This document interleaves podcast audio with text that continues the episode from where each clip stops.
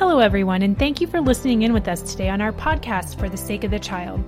Our podcasts are brought to you by the Military Child Education Coalition, whose work is focused on ensuring quality educational opportunities for all military connected children affected by mobility, family separation, deployments, and transition. Here at the MCEC, we want to ensure that every military child is college, workforce, and life ready. In our podcast, we will share your stories as we talk to military service members, professionals, parents, and military kids. Please like, share, and subscribe. And we appreciate your comments, questions, and ideas for topics that you would like to hear more about. Hey everyone, this is Tara, the producer. We want to thank HEB for making today's podcast possible. HEB makes it a priority to get involved and make a difference in the lives of friends and neighbors.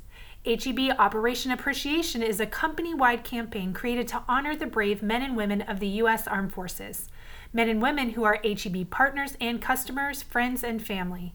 Operation Appreciation partners with organizations like us, the Military Child Education Coalition, that supports U.S. troops and their families. In contributing time, talent, and financial support, HEB recognizes and appreciates the dedication and sacrifices service members make on behalf of the nation. For our listeners in Texas, check out one of the, your neighborhood HEB grocery stores. Thank you again, HEB. Also, listeners, I want to let you know that this podcast was recorded at our national training seminar last summer in Washington, D.C.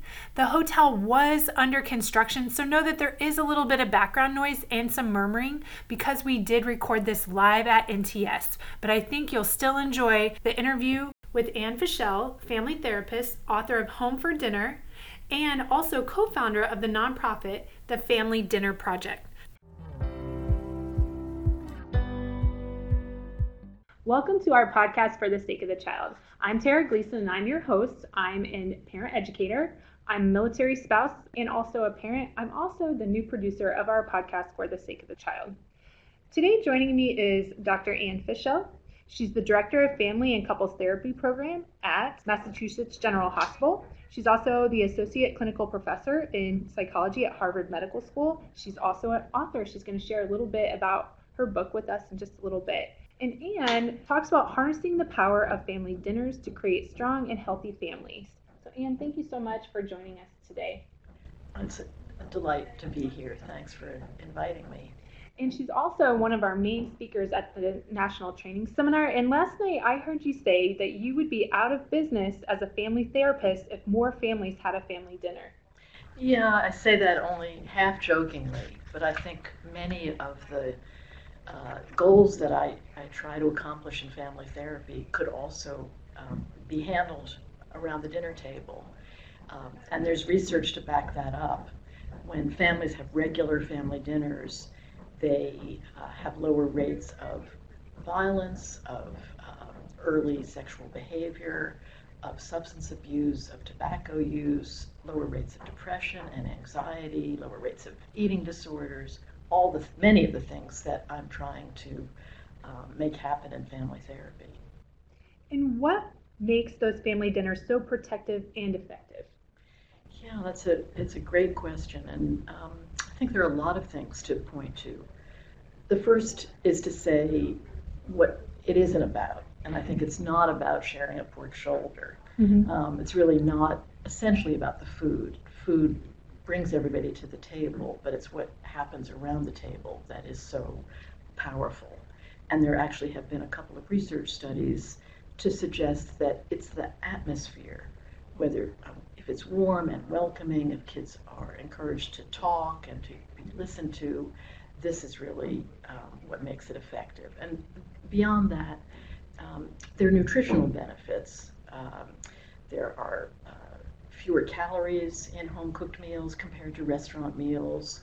Um, their kids tend to eat more fruits and vegetables if they eat home cooked meals. They grow up to be young adults who eat more healthily if they had uh, family dinners growing up.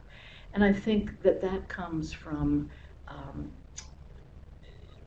eating more mindfully when mm-hmm. you're sitting with others and you're talking. You don't just gobble things up without realizing that, oh, maybe I'm full and I could stop. Mm-hmm. Um, so I think that's where some of the nutritional benefits come from. It's really secondary to the conversation. but maybe the main magic of family dinner comes from the conversation and connecting. And um, in 21st century America, where we don't have many other reliable opportunities to get together as a family, we don't farm together much anymore or quilt on the porch. Dinner is really the most uh, predictable time of the day for kids to tell how their days were and to feel that their parents are up to speed with what's going on in their lives. And I think when kids feel connected to their parents, that's enormously protective. Um, and then there are two other things that I think go into what makes dinner so powerful. Um, one is that it's a ritual, and rituals are wonderful for adults as well as kids. You know, rituals are things that we can um, anticipate, that are steady and consistent. Um, they have properties to them that we make up differently each night. And we don't know exactly what the food will be or what we'll talk about, but some things remain the same. We tend to sit in the same seats around the dinner table. It's usually around the same time of day, in the same place, and that's comforting, I think. I believe that's really important for our military families and kids who are highly mobile, moving all the time. Those rituals and routines are that steady factor. Yes. So I feel like that plays directly into that. I think that's so true. And I've been struck during my time here how much, how many new things I've learned from military families because I think they're, um, they've had to be extra res- resourceful to create rituals that are both consistent but also that change when a family member is deployed. Mm-hmm. Um, and all kinds of strategies I've heard about um, from uh, Skyping with a, a, a, parent who's not there or sharing dinner conversation by email and then having it back and forth during the day or during the week. Um, one woman had me autograph a book to her and her two sons, and it said Operation Dinner. Um, and she was anticipating a year with her husband deployed, mm-hmm. and she wanted to have um, my book as inspiration for them for the year so that they would stick with having family dinners. It, it has so many great tips in there and conversation starters and things that families can do. So I think that's an excellent resource that family military families could use to you know motivate them to stay with these family dinners. So on that line of thought, what is considered a family dinner and what isn't?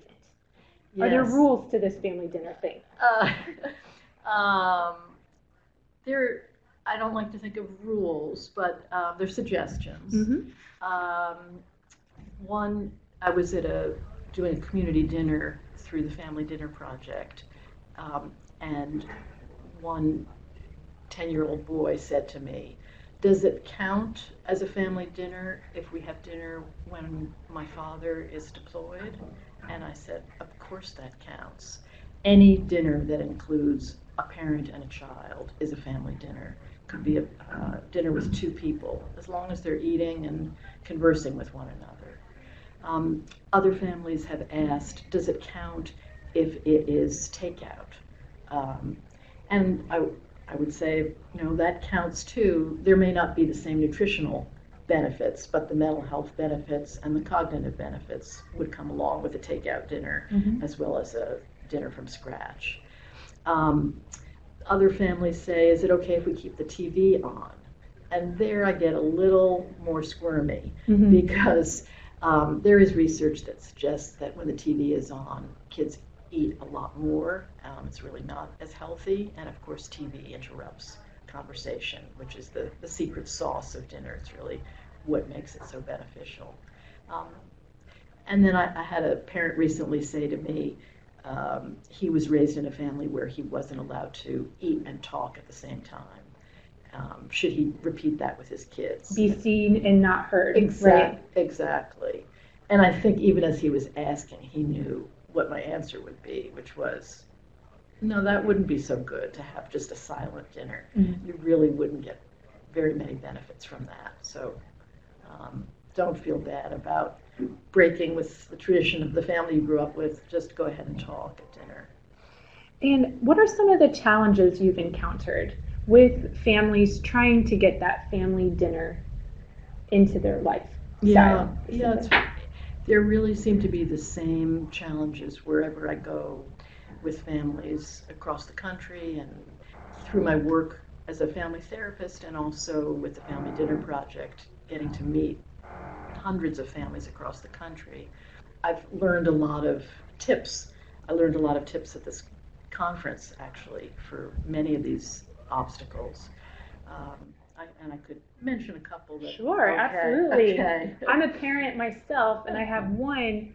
I know we're not supposed to call them picky eaters, Right. but one who is a challenge in the choices that she will make and eat at the table. Let's put it that way. So, as many tips as you have, share on, share okay.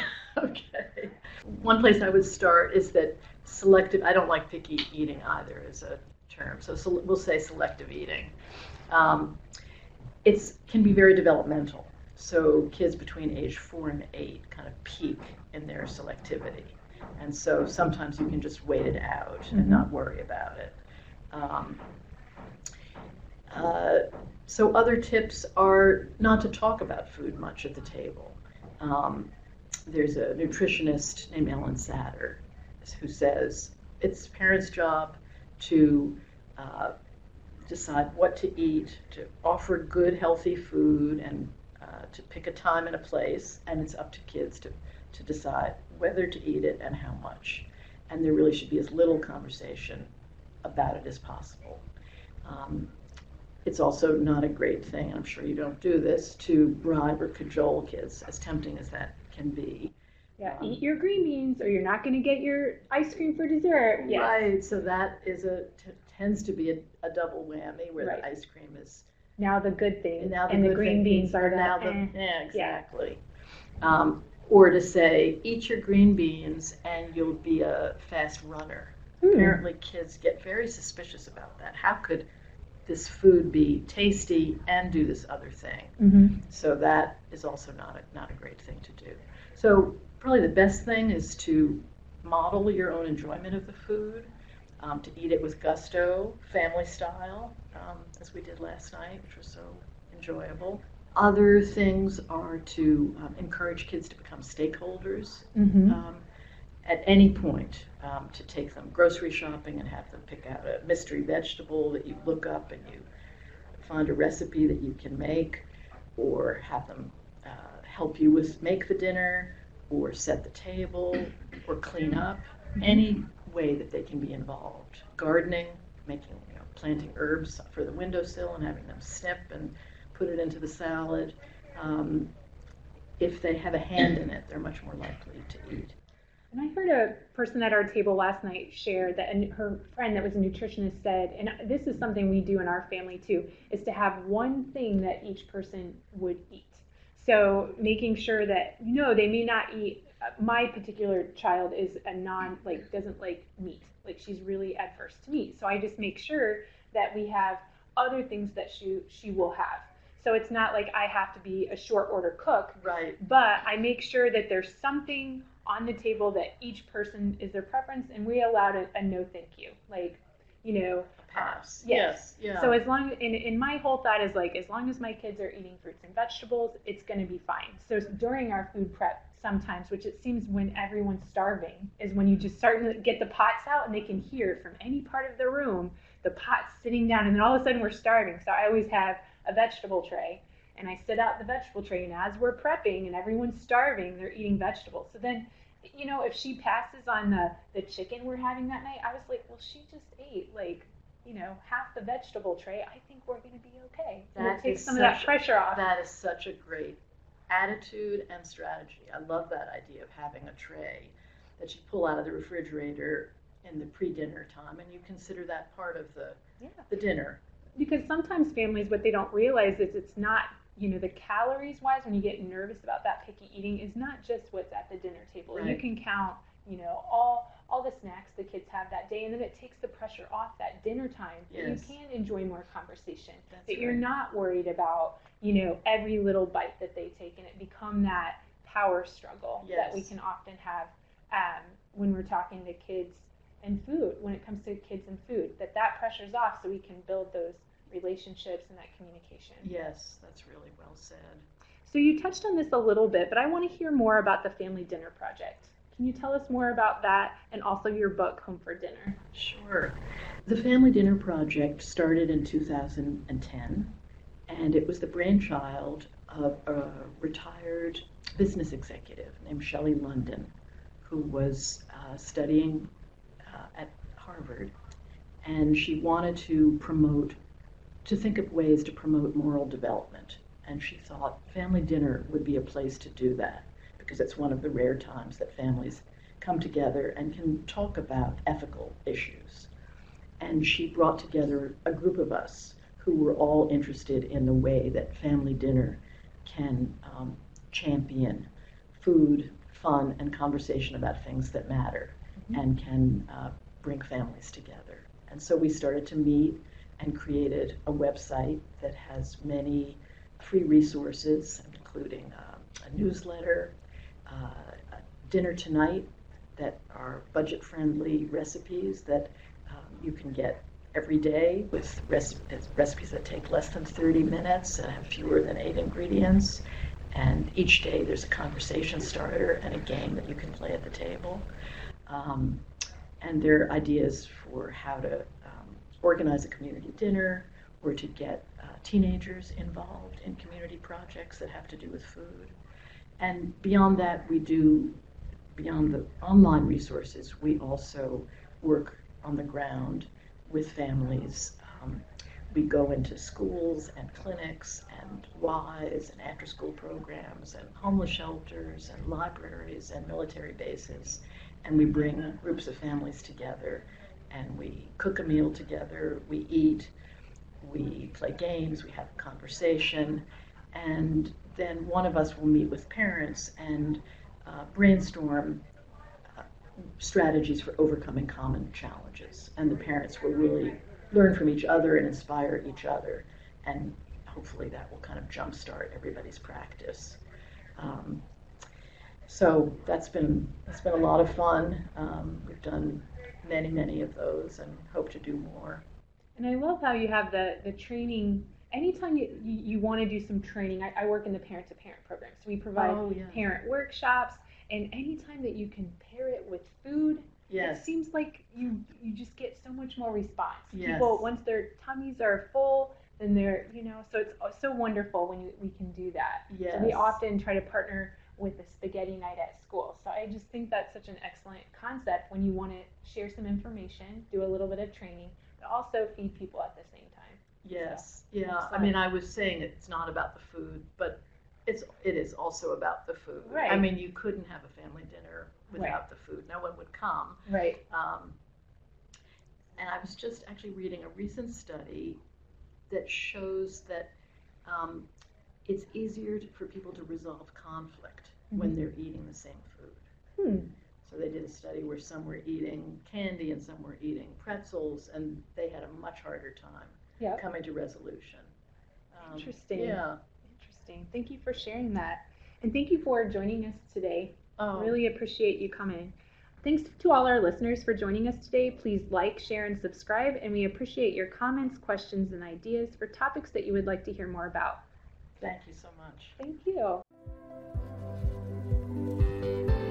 I want to thank you again for listening to our podcast, For the Sake of the Child. We would like to invite you to visit our website at www.militarychild.org. Like the MCEC on Facebook and follow us on Twitter. Please join us again next time as we share more stories that impact our military connected kids.